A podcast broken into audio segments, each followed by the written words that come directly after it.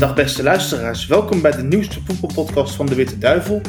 We kennen de Europese kampioen. Italië hield vanaf 11 meter zijn zenuwen net iets beter in bedwang dan de Engelsen. En daarom is het niet football's coming home, maar football is coming to Rome. Mijn naam is Jan-Willem Spaans en we gaan vandaag de laatste week van het EK nabespreken met, zoals altijd, Eddie Snelders en François Collin. Ik geef graag François het woord. Dankjewel, uh, Jan-Willem. Um, Uh, wat vond je van de finale tussen Italië en Engeland? Uh, wat vond ik ervan? Uh, het was een wedstrijd natuurlijk vol gedrevenheid, wat dat logisch is gezien de situatie. Een finale spelen niet elke dag. En ik vond ook de Italianen eigenlijk de betere ploeg, want de code links en rechts. Eerste helft Engeland geweldig, geweldig. Engeland komt 1-0 voor. Aan het begin van de wedstrijd. Dan vond ik ze 20, 25 minuten nog regelmatig naar voren toe proberen te spelen. Maar nadien was het eigenlijk vooral ja, gaten dichtlopen, uh, ruimtes aftikken. En dat bleef zo duren in de tweede helft, waardoor dat eigenlijk de Italianen, vond ik persoonlijk, verdiend gelijk maakten. En eigenlijk al bij al, uh, op de keper beschouwd, vind ik wel dat zij de verdiende overwinnaar zijn in deze finale. Eerste keer trouwens dat ze een doelpunt op achterstand komen in uh, dit EK gebeuren, dus dat was voor hen ook, ook nieuw. Gelukkig hebben ze 89 minuten om dat goed te maken, zoveel hadden ze niet nodig.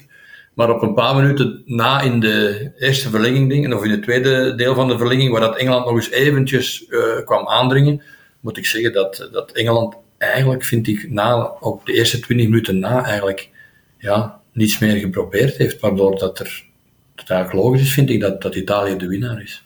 Is het uh, niet doodzonde dat uh, jonge supertalenten als Rashford, Saka, Saldo, dat die ja, dat we die dit toernooi bijna niet gezien hebben, omdat de Engelsen toch vooral aan verdedigen dachten. Ja, oké. Het zwaartepunt uh, lag bij hen op verdedigen. Ze hebben natuurlijk een redelijk gesloten verdediging. Van achteruit moet ik zeggen dat Pickford mij deze keer is meegevallen, want we verwachten altijd wel een of andere kolossale blunder.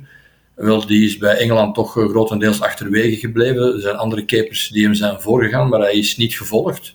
Dus uh, dat gaf al een, een, redelijk goed gevoel. De Engelsen hebben natuurlijk vooral zich gestoeld op hun, op hun achterlijn, die redelijk stevig is, met, met Maguire en Stones en Walker. Oké, dat is een tactiek die je natuurlijk, die natuurlijk op zeker moment, uh, op zeker moment hand, uh, handhaaft wanneer er succes komt. En in het begin is het wat zoeken, want in die poelenwedstrijden was het niet even, altijd even goed. En ik vond ook Sterling natuurlijk. Hè. Sterling was eerste keuze en het is dikwijls hij die het laat afweten. Nu moet ik zeggen dat hij het vooral in die poelenwedstrijden heel goed heeft gedaan, waardoor dat er dat eigenlijk uh, de bondscoach uh, niet echt heeft moeten zoeken naar, naar alternatieven en, en, en zijn systeem dat uh, succesvol was, gezien de resultaten, eigenlijk altijd heeft, of grotendeels heeft behouden. Wat is spijtig. Ze hebben natuurlijk veel talenten. Het zijn ook talenten voor de toekomst, uiteraard. Want wat dat betreft zijn nog jonge jongens die in principe wel kunnen ingepast worden wanneer dat nodig gaat zijn. En misschien dat dat wel in de volgende, of naar de volgende grote toernooi toe wel gaat gebeuren. Dus wat dat betreft hebben zij natuurlijk wel wat alternatieven, maar leuk is het nooit. Hè? Ook als je ziet dat eh, Jack Grealish ook altijd uh, moet inkomen, dan op zeker moment terug wordt vervangen. Uh, dan nu Henderson kwam in, moest dan vervangen worden omdat hij in principe wat de penalties betreft niet echt het vertrouwen kreeg.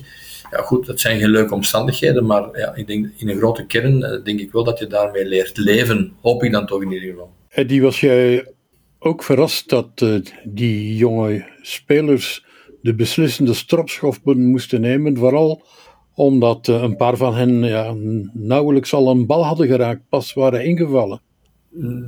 Je, je verrast. Uh, hij heeft ze speciaal ingebracht, denk ik, voor die strafschoppenreeks. Waarschijnlijk zal er wel op een of andere training wel wat afgetest geweest zijn, want het was heel merkwaardig dat die allemaal in, het, in de laatste fase van de wedstrijd werden ingebracht. alleen natuurlijk, ja, hebben zij het, of de trainer heeft hij het, het niveau, de druk van die wedstrijd onderschat, want je zag ze wel allemaal wegkrimpen. Zelfs Rashford, die in principe toch wel makkelijk scoort, die kon niet scoren. Dus ik denk dat er heel veel druk op hun schouders lag. Maar ik, de bedoeling is, denk ik, was van hen in te brengen, niet meer om de wedstrijd, om, het wedstrijd, om, de wedstrijd te veranderen, maar gewoon uh, naar het aftellen van die strafschoppen. Dus ik denk dat het bewust gedaan is om ze echt een strafschop te laten nemen. Dus ergens op de training moeten zij toch het nodige vertrouwen uh, gehad hebben of, of een blijk gegeven hebben daarvan, van zelfvertrouwen, waardoor dat, uh, dat die de, de, de penalties mochten trappen. Maar het was heel eigenaardig inderdaad. Ik hoor ook nog of lees vandaag dat Grealish zei van ja, ik wilde er ook wel eentje trappen. Tegen een kritiek dat hij er tussenuit was uh, gemaast. Maar ik denk gewoon dat het beslissing van de trainer was, op basis waarschijnlijk van, van een training of trainingen voordien, waar dat hij zag wel, wie dat er wel en wie dat er niet makkelijk een penalty, uh, een strafschop trapte.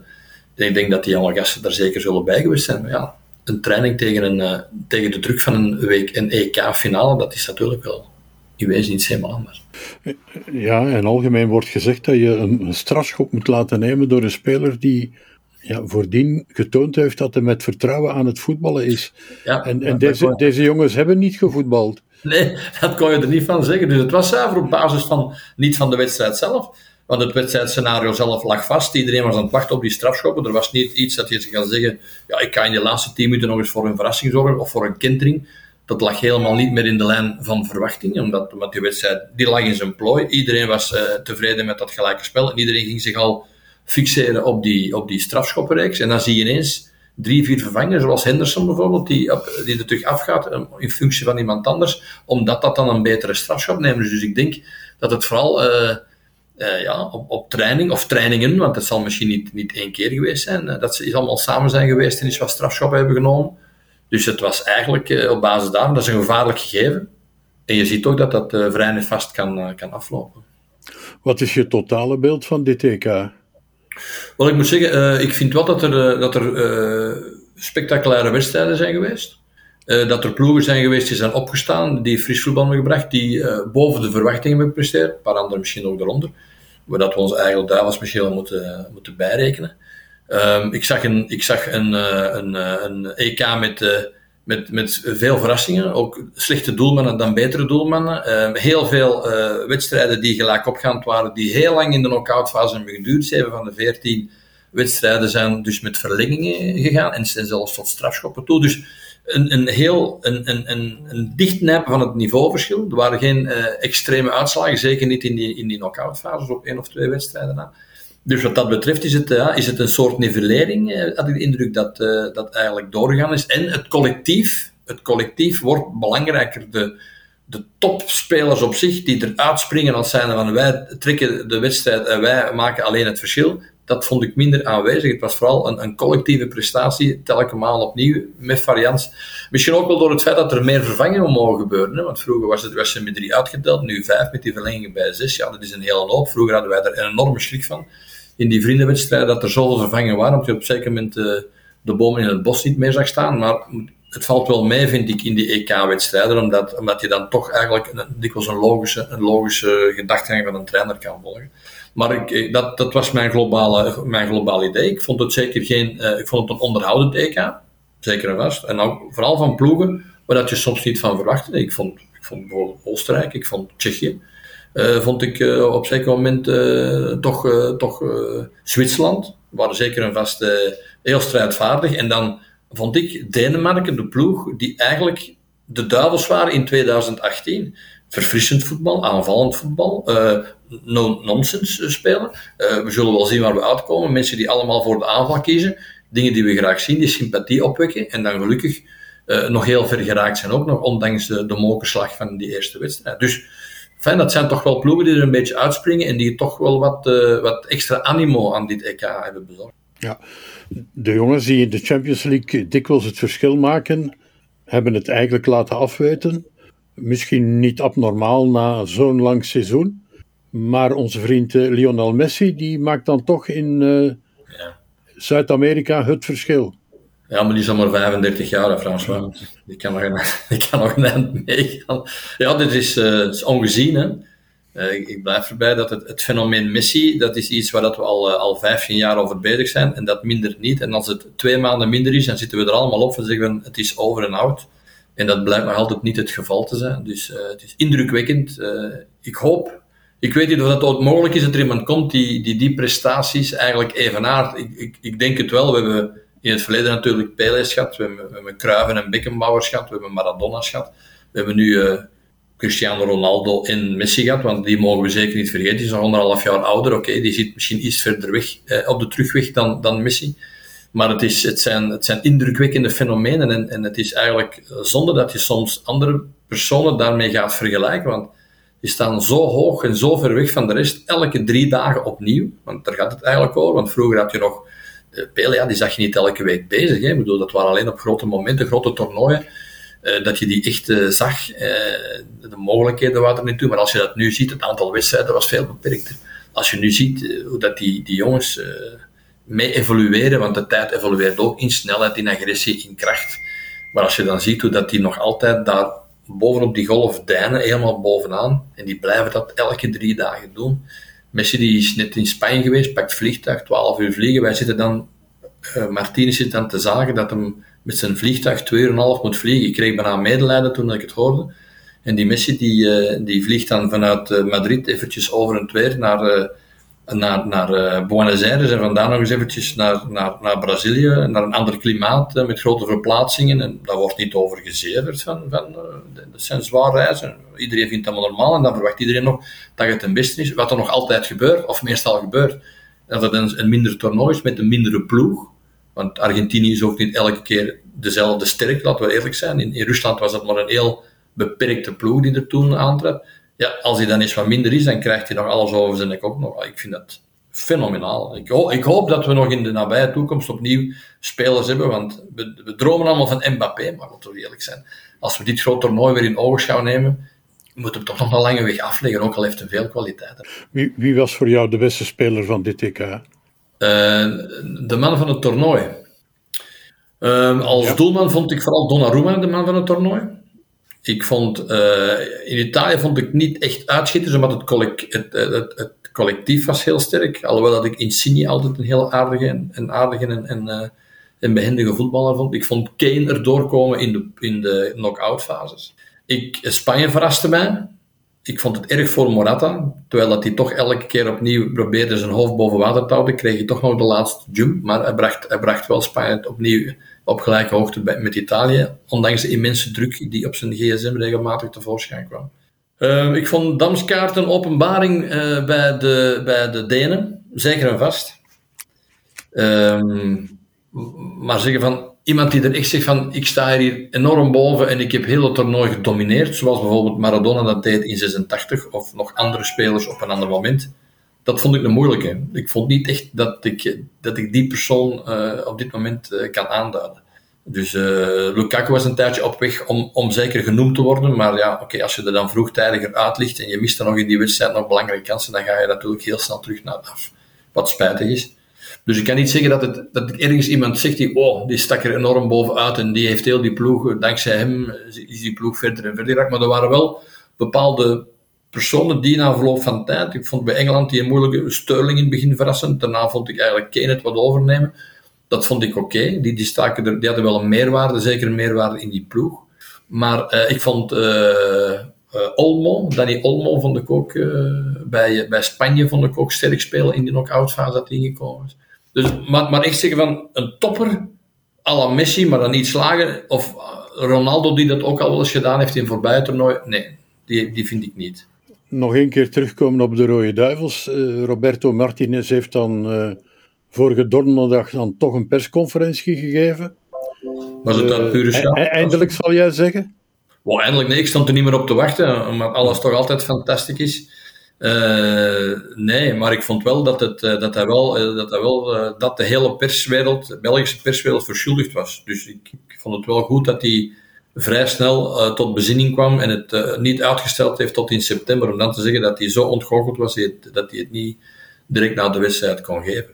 Maar goed, uh, en hetgeen dat hij gezegd heeft, er waren een deel dingen bij, vond ik, waar dat ik kan zeggen, goed, dat, daar kan je mee leven. Een paar andere dingen waar dat je wel echt van, daar gaan we niet verder op ingaan. Ja, René van der Rijken vond dat de journalisten geen kritische vragen stelden dan moet ik hem ook gelijk, geven. Maar het heeft ook weinig zin tegen Martinez kritische vragen stellen, want die antwoordt daar toch nooit niet op. Die antwoordt daar niet op. En het is inderdaad, een, een, een, dat moet ik ook de pers aangeven, want wij zitten altijd in de perszaal. En wij stellen geen vragen. Ik heb jou, ik heb is misschien eens één keer een vraag gesteld, maar aan Martinez eigenlijk niet. Maar als ik dan hoor vanuit de pers zelf, de geschreven pers, maar ook, ook de gesproken pers, vind ik ook inderdaad dat daar weinig, eh, weinig kritische vragen komen. En waarom komen er weinig kritische vragen? Omdat, altijd, omdat er altijd de angst is van, ja, ik stel een kritische vraag. Uh, ze wordt ten eerste al niet beantwoord. En ten tweede moet ik altijd oppassen de volgende keer. Ze winnen misschien en de volgende keer eh, kan ik die niet meer stellen, want dan vindt iedereen dat belachelijk, want wij worden monddood gemaakt door het resultaat. De manier waarop de Duivel speelde nu, was er maar één oplossing voor Martin, dat is Europees kampioen worden. Dan kon hij, maar nu in principe staat moet hij openstaan voor kritische vragen, want er zijn redenen genoeg om nu te, zeggen van uh, wat loopt er mis en wat gaan we veranderen naar het volgende grote toernooi toe. Dus ik veronderstel dat toch iedereen vanaf september, dat we terug in die pers zal zeggen, dat de meeste mensen toch niet alleen gaan zeggen, hi coach, uh, how is the weather today? Maar dat er ook eens gaat gevraagd worden, uh, waarom ga je dat tactisch plan doen? Of heb je dat gedaan? En waarom, waarom heb je daar niet ingegrepen en daar niet ingegrepen? Dan ben je echt zoals in Nederland kritische vragen aan het stellen, maar tot nu toe is dat bij de Belgische pers, uh, wij hebben niet die boulevardpers, ook niet op andere zaken, is dat eigenlijk achterwege gebleven. Ja. Van der Rijken zei dat, dat hij en andere bondscoaches veel kritischer werden aangepakt. Oh, en dat je hebt dat zelf ook ervaren? Ja, uh, oké. Okay. Bij mij was ik vond niet uh, dat ME uh, werd harder aangepakt. Natuurlijk, de resultaten waren ook dikwijls veel minder. Hè. De kwaliteit was minder, maar wat, je krijgt vooral vragen naar je resultaten toe. Waarom wordt er, wordt er nu iets scherper gereageerd omdat je eruit ligt? speel je daarom beter of minder goed dan de andere keren? Daar ben ik niet zeker van. Maar in onze tijd, ja, dan kreeg je scherpe vragen. Waarom? Omdat je wist van, ja, het was niet goed en daar waren fouten gebeurd. hoe ga je dat oplossen? Heb je wel mensen om dat op te lossen? Nu werden die vragen achterwege gelaten uit angst. Ja, kijk, je, werd, je was derde, je, je, hebt veel respect voor de ploeg en voor de trainer, dus de, journalisten op zich. Ja, iedereen was blijkbaar content dat hem al die weg mocht mee, meeblijven. En waren, iedereen waren, nu waren er meer supporters, vooral langs de Franse kant. En, uh, dan, dan, dat er eigenlijk uh, neutrale journalisten waren, wat eigenlijk hun taak is om de wedstrijden objectief te, te, te gaan te slagen en te beoordelen. En dan ben je natuurlijk niet meer op de, op de goede weg, want dan, dan gaat je je objectiviteit en je scripten als journalist gaat dan wel wat weg. En dat is de laatste jaren meer en meer in evolutie gekomen, omdat het resultaat, ja, je hebt vier keer verloren in, in, in 25 matchen. In de ene keer dat je dan verliert, dan ga je ook je trainer niet afmaken, want de volgende weken ga je opnieuw winnen. En ja, hoe gaat hij dan reageren tegen mij? Dat is de, de gedachtegang die er bij heel veel journalisten in zit. En ik zeg het nog, als ik, het, eh, als ik ze zag zitten, er waren heel veel supporters bij, hè, die nog net geen sjal aan hadden. Hè, die, die, eh, een driekleur en een, en een, een van, van de dingen, van de duivels op. En ze waren gestart, dat ze nog net nog in hun valies laten liggen. Maar dan heb je een rem op je, op je neutraliteit en vooral op, op, je, op, op, op, je, op je bekritisering van bepaalde fases. En met alle respect, François, er zullen ook een deel journalisten bij zitten die dat ook niet zien. Hè.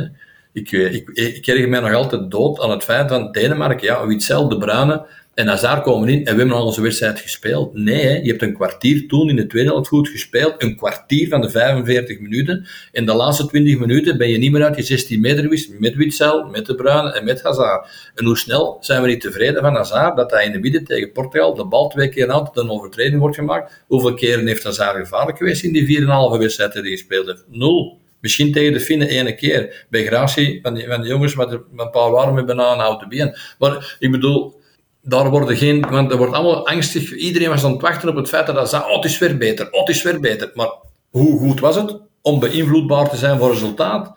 Heeft Carrasco dan misschien geen gelijk? Dat hem zegt van ja, dat wordt overzet en die krijgt geen kansen meer. Ook al was hij misschien de weken daarvoor niet goed, maar die kwam uit een veel betere periode dan Hazard. Dus dat zijn zaken, daar werd niks over gezegd. Dat, dat was allemaal normaal en dat werd allemaal opgevolgd en dat was, iedereen vond dat fantastisch. Het is niet zo erg als de supporter van of de journalist van Italië die zat op de perstribune in het tenue van Italië gisteren. Ja, maar dat was de finale, hè? Ja, ja gisteren. Dat was de finale. Dat is niet een doorsnee wedstrijd. Wij hebben supporters vanaf de wedstrijd dat we tegen, tegen Rusland gaan winnen zijn, hadden wij supporters hè, in de poelen. Tegen Rusland, waar dan een keeper in de goal stond die net geen armen had. Hè? Zot, hè? Bij ons, ik soms, ik als je op zeker moment, als dat je meegaat in de euforie van een land, hoe verder dat je gaat, als je bijvoorbeeld in Rusland in de halve finale tegen Frankrijk enthousiast bent, daar kan ik nog in komen. Je kan niet altijd je neutraliteit, op een bepaald moment ga je mee in de flow. Maar maar niet heel de tijd, niet vanaf de eerste wedstrijd, al als een soort supporter, in de hoop dat je dan natuurlijk meer sympathie gaat krijgen tegenover degene die je interviewt. Want je zou toch eens een, vraag stellen die ze niet graag hebben, en dan gaan ze naar de Stefan van Look, en dan mag jij misschien volgende keer naar Stefan van Look geen vraag meer stellen. Ja, nee. Ja, nee, dan gaan we, dan toch wel iets te ver in het, in het, in het, uh, in het, favori, in het favorisme of, favori, of, in het, in het uh, ja, in het favoriet maken van, van, van bepaalde mensen. Dat is niet goed, want dan verlies je het oog voor. Dan heb je geen oog meer voor het feit dat ze altijd achteruit kuieren en als ze op hun eigen naal spelen. En als ze zeggen, maar wij zijn profs. En wij maken dat wel af, op het moment dat ik het kan. Je zult dat wel zien. Ja, dat is waar. In Leuven tegen Wit-Rusland en in Leuven tegen... ja, ja, maar dat is zo. Dat zijn, We hebben het gezien. het zijn deze wedstrijden nu, gelijk als Italië wint van Spanje. Ik heb Spanje onderschat. Ik dacht, Spanje is een jonge ploeg, die gaan dat tegen Italië kunnen bolwerken. Die hebben het tactisch veel beter. Die hebben wel tactisch. Oké, dan moet de Lukaku opofferen. Hè? Dat is niet gemakkelijk hè, als je met een valse gaat spelen als Rode Duivel. Dan moet je daar iets anders gaan doen. Dan moet de Lukaku misschien opofferen voor die twee centrale mensen daar achterin vrij te laten. Maar godverdorie, de Italianen hadden een serieus probleem met die Sparen. Eigenlijk moesten ze eruit liggen, maar ze liggen er niet uit. Maar dat was wel tactisch, van, van Enrique was dat wel tactisch wel, wel heel goed gespeeld. Daar is hij van ons toch niet opgekomen. Want welke tactiek hebben wij gespeeld tegen Italië? Vertel het mij. Vertel mij welke tactiek hebben wij gespeeld. We hebben geen tactiek gespeeld, we hebben gewoon geïmproviseerd. We hebben ons, ons beste jongens laten improviseren en hopen dat ze in orde waren. Dat hebben wij gedaan. Dus ja, niet, moet niet, je moet niet altijd maar uh, positivisme. Je moet positief blijven, daar gaat het niet over. Hè. Dit is niet aan, aan, aan, aan een, een caféploeg hebben, maar je mag ook niet erop meegaan in, in, in, in, in oh, we hebben nogal eens een ploeg. Hè. Nu is gebleken dat we eigenlijk al lang, we zijn al meer dan tien dagen toeschouwer geweest in een groot toernooi waar we dachten dat we gisteren in Londen zat. Dat is wel een grote ontgoocheling. Hè. Ja, Sorry. maar ik heb uh, die finale persconferentie bijgewoond ook. Uh, de eerste vraag was een logische vraag van, doet u verder? En de derde journalist die aan het woord kwam, die begon met te zeggen: Wij zijn blij, blij dat u blijft, uh, bondscoach. Ja, ja okay. Dan zet je een bepaalde toon ook die, uh, die bijna alle kritiek onmogelijk maakt. Natuurlijk, natuurlijk. En, dan, en dan, als je dan daarna nog eens een negatieve vraag of een vraag, dan is het al een deel van die blikken zo van, allee, wat komt hier nu mee af? Dus je doet dat dan maar niet. En dan zit je in een tendens van alleen maar durven dingen vragen, ja, en oppervlakkige dingen vragen, waar hij dan nog eens dubbel oppervlakkig op antwoordt met, met, met zijn gekende spreuken en, en, en, en kernwoorden, waar we nu ondertussen al een heel boekje van kunnen vullen. Hè. Dat moet zeggen, maar wat heeft hem gedaan? Zeg me wat hem gedaan heeft. Is er een vraag geweest over waarom een Carrasco niet gespeeld heeft in, in, tegen Italië? Heeft hij het zelf spontaan uit de doek gedaan? Nee, hij heeft het zelf gemeden. Dus dat zou wel niet geweest zijn, want dan is hij het zelf al gebracht. Maar er wordt niks over gezegd. Of zeggen we, coach, eigenlijk, het was toch niet goed, hè? En zelfs tegen Portugal. Wij, zitten precies toen tegen Portugal, we hebben al een match gespeeld. Allee, kom on. We hebben de tweede helft niet meer meegedaan. We hebben in ons baklijn gestaan met allemaal een tweede helft tegen de Portugezen. Wachten tot dat tegendoelpunt dat er gelukkig godzijdank niet kwam. Dat gestrand is op de paal. Anders hadden we nog, nog vijf dagen eerder thuis geweest. Stel dat voor. We hadden het niet meer gewoon kunnen worden. Ons vrouwen hadden godzijdank een patent geworden en onze vrugen thuis geweest. dat waar. Heerlijk, dat is toch... Maar er wordt niks over gesteld. Iedereen gelooft, oh, we zijn er. Ja, maar dat goed gedaan tegen Portugal. De ex, ex-Europees kampioen, terwijl hij dan drie jaar geleden op hangende wurgen zonder Ronaldo toen uh, kampioen is geweest. Maar goed, oké, okay, dat hebben ze gehad en die titel die is er. Dat we vijf jaar geleden ondertussen, in, in 2016. Maar er wordt niet gezegd van, jongens, eigenlijk hebben wij toch niks meer gedaan in 2 We zijn niet meer over de midden geweest. Daar wordt niks van gezegd. We hebben een fantastisch verdedigd. We hebben een Vermaal vooruitgeschoven. Terecht, want die was al goed. Oké, die niet moeten lopen. Die was in de backlijn. Alle ballen kwamen erom. Die was sterker dan Ronaldo. Goed gedaan. Perfect. Maar je toch er niks meer gedaan. Je brengt Mertens op. Op het moment dat hij niet meer over de midden komt. Wat er normaal iemand die als in de voet moet zitten, brengt de Mertens op. En in de voorbije jaren had Mertens één slechte pas gehad. In zijn goede periode pakte hem maar af. En nu zetten we hem erop dat hij in de minder periode is. Allee, denk je van waarom? Wat doe je nu? Wat is de reden? Gaat Mertens nu niet eens de ballen verdelen die de Bruin normaal verdeelt? Dat gaat toch niet zijn? Want die kan alleen op zijn rechtse kant en een beetje een hangende spitspel. Ja. Maar er wordt niks van gezegd, want je wint en je denkt van oei, als er, als er nu scherpe vragen komen, dan gaat iedereen boos worden en dan ga ik misschien volgende keer, als tegen de Italianen weer niks meer mogen vragen. Dat is geen journalistiek, maar goed, oké. Het gebeurt wel heel veel in ons Belgenland, dat moet ik. Ik kan je alleen maar uh, gelijk geven, Eddie. Het waren, het vroeger andere tijden. Um, ja, ja tot slot, nog twee weken de competitie begon. Is dat, is dat waar? Is dat binnen twee weken? Vrijdag 23 juni, de openingswedstrijd. Standaard tegen Kijk, Genk, Kijk je er naar uit, Eddy? Rijkhalsend, François. Rijkhalsend. het kan hier af genoeg komen. Dan is het uh, standaard B, die nog uh, in augustus terug uh, het transferverbod zullen opgeheven krijgen. Gaat dan terug in actie komen in augustus. En, uh, en, en Gent die nog wachten op de goede transfer van Jaremchuk. Ja, Genk, met een K. Wat blijft? Het is Genk, niet Gent. Oh, sorry. Ah, oké. Okay. Het is Genk, ja. Oké, okay. goed. Ik vergis mij misschien, maar... Nee, maar of, ja, die zullen dan zaterdag spelen. Maar dat is nog zo'n geweldige vraag altijd, dat ik dan krijg, en jij misschien ook wel, van Hoe zien jullie de prognose voor het volgende kampioenschap? Wie wordt er kampioen en wie is de top 4? Moeten weten dat er nog geen enkel ploeg op deze moment is een volledige kern is samengesteld, want iedereen zit maar te wachten en te wachten en te wachten. Maar de 24e of de 23e juli begint wel de competitie. Ja. Je kan pas op uh, na 1 september uh, een beetje een idee beginnen vormen van de sterkte van de selecties. Ja, uiteraard. En dan misschien nog wel een paar weken wachten, want de meeste ploegen hebben hun selectie maar eerst tegen die tijd. Ja, ja. Hè? Dat is waar, dus je moet er nog wat ingespeeld geraken. Maar er is hier een voordeel in België, en dat hebben we al dikwijls meegemaakt. Je mag zes keren een minder periode hebben in je, in uw 30 wedstrijden, of uw 34 wedstrijden. Dat maakt niet uit. Want je kunt toch altijd via ergens terugkomen, waardoor dat altijd in die belangrijke sectoren blijft hangen. Hadden nu ziet verleden jaar agent, die hebben in ieder geval niks klaargemaakt, maar ook niks, maar die speelden nog, die spelen nog wel Europees. denk, ja, allee. Ja, ja, die spelen de komende dagen al Europees. Hè, die ja, die moeten al... Die volgend, moeten al volgend, nog, wie, volgend weekend is de Supercup. Uh, ja. alle, allen daarheen.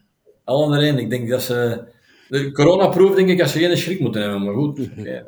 Dat is weer het voordeel van zo vroeg te beginnen.